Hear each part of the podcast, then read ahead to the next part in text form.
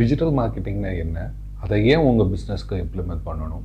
அது உங்கள் பிஸ்னஸ்க்கு இம்ப்ளிமெண்ட் பண்ணுறதுனால என்னென்ன விதமான அட்வான்டேஜ் எல்லாம் இருக்குது அப்படிங்கிறத இந்த வீடியோவில் பார்க்கலாம். வாங்க.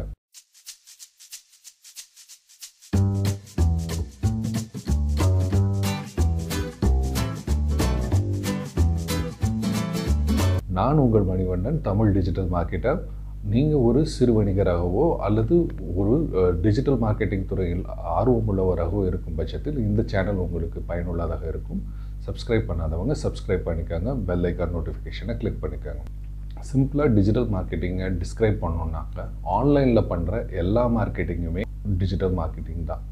எந்த காலத்துலேயுமே மார்க்கெட்டிங்கிறது சரியான ஆடியன்ஸை சரியான நேரத்தில் சென்று கனெக்ட் பண்ணுவது சிறந்த மார்க்கெட்டிங் இப்போ இந்த நேரத்தில் உங்கள் audience most of the time எங்கே டைம் ஸ்பெண்ட் பண்ணுறாங்க எங்கே டைம் ஸ்பெண்ட் பண்ணுறாங்களோ அங்கே அங்கே உங்களுடைய மார்க்கெட்டிங் பண்ணுறது தான் புத்திசாலித்தனம். அப்போ எங்கே டைம் அதிகமாக ஸ்பெண்ட் பண்ணுறாங்க அப்படின்னாக்க இன்னிய தலைமுறை நிறைய பேர் சோஷியல் மீடியாவில் தான் அவங்க டைமாக ஸ்பெண்ட் பண்ணுறாங்க ஸோ அங்கே உங்களுடைய பிஸ்னஸோட ஆன்லைன் ப்ரெசன்ஸ் இருக்கிறது தான் உங்களுடைய பிஸ்னஸோட வளர்ச்சிக்கு பெரிய உறுதுணையாக இருக்கும். டிஜிட்டல் மார்க்கெட்டிங் பண்ணுவதனால உங்கள் பிஸ்னஸுக்கு என்னென்ன விதமான அட்வான்டேஜ் இருக்குது அப்படின்றத முதல்ல பார்ப்போம். முதல் இம்பார்ட்டண்டான விஷயம் cost effective traditional way of மார்க்கெட்டிங்கில் நீங்கள் மார்க்கெட்டிங் பண்ணணும் அப்படின்னு நினைக்கும் பொழுது உங்களுடைய மார்க்கெட்டிங் செலவு வந்து ரொம்ப அதிகம்.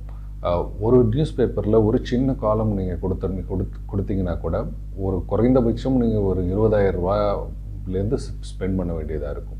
அதுவும் அந்த ஒரு நாள் அதை காமிக்கப்பட்டு அதுக்கப்புறமேல் நீங்கள் அடுத்த நாள் அடுத்த நாள்லாம் மறந்துடுவாங்க நீங்கள் அதே மாதிரி டிவியில் உங்கள் விளம்பரத்தை நீங்கள் கொடுக்கணும்னு நினச்சிங்கனாக்கா அங்கே உங்களுடைய கிளிப் ஒரு டென் செகண்ட் வர ஒரு விளம்பரம் கூட நீங்கள் வந்து கிட்டத்தட்ட ஒரு ஐம்பதாயிரம் ரூபாய் வரைக்கும் ஸ்பெ ஸ்பெண்ட் பண்ண வேண்டியது இருக்கும்.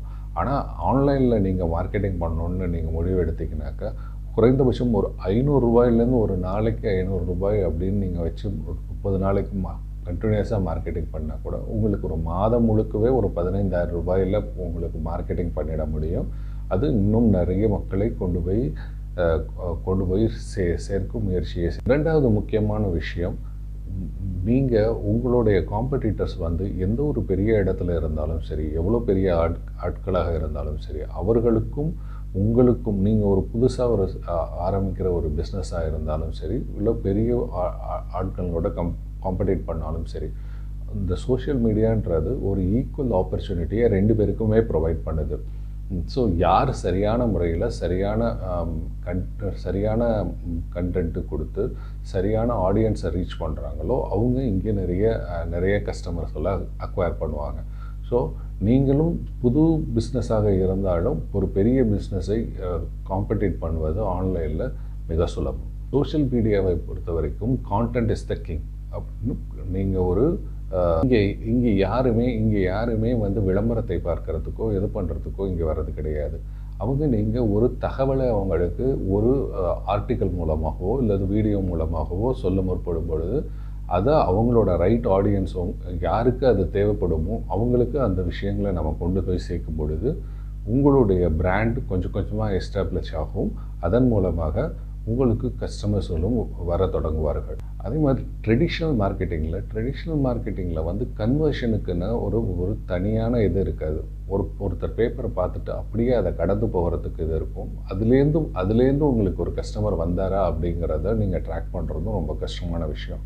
ஆனால் இங்கே உங்களுக்கு கன்வர்ஷனுக்கு அதிகமான வாய்ப்புகள் இங்கே டிஜிட்டல் மார்க்கெட்டிங்கில் டிஜிட்டல் மார்க்கெட்டிங்கில் கன்வர்ஷன்றது அதிகம். ஒரு மாதத்திற்கு நீங்கள் எவ்வளோ கஸ்டமர்ஸ் உங்கள் உங்கள் பிஸ்னஸுக்கு வேணும்னு நீங்கள் நினைக்கிறீங்களோ அதற்கு ஏற்ற மாதிரி லீட்ஸுகளை ஜென்ரேட் செய்து அதை கன்வெர்ட்ஸ் கன்வெர்ட் செய்வதன் மூலம் உங்களுடைய கன்வர்ஷன் ரேட் அதிகமாக இருக்கும். கன்வர்ஷன் ரேட் அதிகமாக இருக்கும் பொழுது உங்கள் பிஸ்னஸில் நல்ல ரெவென்யூ இருக்கும். ஸோ மற்ற மார்க்கெட்டிங் வகைகளை விட இந்த சோஷியல் மீடியா மார்க்கெட்டிங் மூலம் உங்களுக்கு பெட்டர் ரெவென்யூ கிடைப்பதற்கான பாசிபிலிட்டிஸ் அதிகமாகவே கண்டினியூஸாக உங்கள் பிஸ்னஸை இதில் ப்ரமோட் செய்து கொண்டிருக்கும் பொழுது உங்கள் பிஸ்னஸோட பிராண்டும் ஒரு பக்கம் வளர்ந்துக்கிட்டே இருக்கணும். அதே மாதிரி உங்களுடைய ரிட்டர்ன் உங்களுடைய உங்களுடைய ரெவென்யூ அதிகமாக கிடைத்து கொண்டிருக்கும் பொழுது உங்களுடைய ரிட்டர்ன் ஆன் இன்வெஸ்ட்மெண்ட் ஆர்ஓஐயும் சீக்கிரமாக கிடைப்பதற்கான வாய்ப்புகள் அதிகமாக இருக்குது. அதே நேரத்தில் எவ்வளோ ஸ்பெண்ட் பண்ணணும் அதை நமக்கு எவ்வளோ அது ரிட்டர்ன்ஸ் கொடுத்துருக்குது அப்படிங்கிற மாதிரியான ட்ராக்கிங் மெக்கானிசம்லாம் இதில் ரொம்ப ரொம்ப தெளிவாகவே தெரியும்.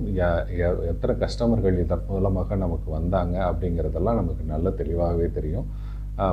ட்ரெடிஷ்னல் வே ஆஃப் மார்க்கெட்டிங்கில் அந்த மாதிரியான விஷயங்கள் எதுவுமே தெரியாது. ஓவராலாக சொன்னால் உங்கள் டிஜிட்டல் மார்க்கெட்டிங்கை சரியான ஆடியன்ஸுக்கு சரியான கான்டென்ட்டோட கொண்டு போய் சேர்த்திக்கினாக்க உங்களுக்கு அதிக கஸ்டமர்ஸ்களும் அதிக சேல்ஸுகளும் நட நாளை வேறு டாப்பிக்லேருந்து வந்து சந்திக்கிறோம். நன்றி வணக்கம்.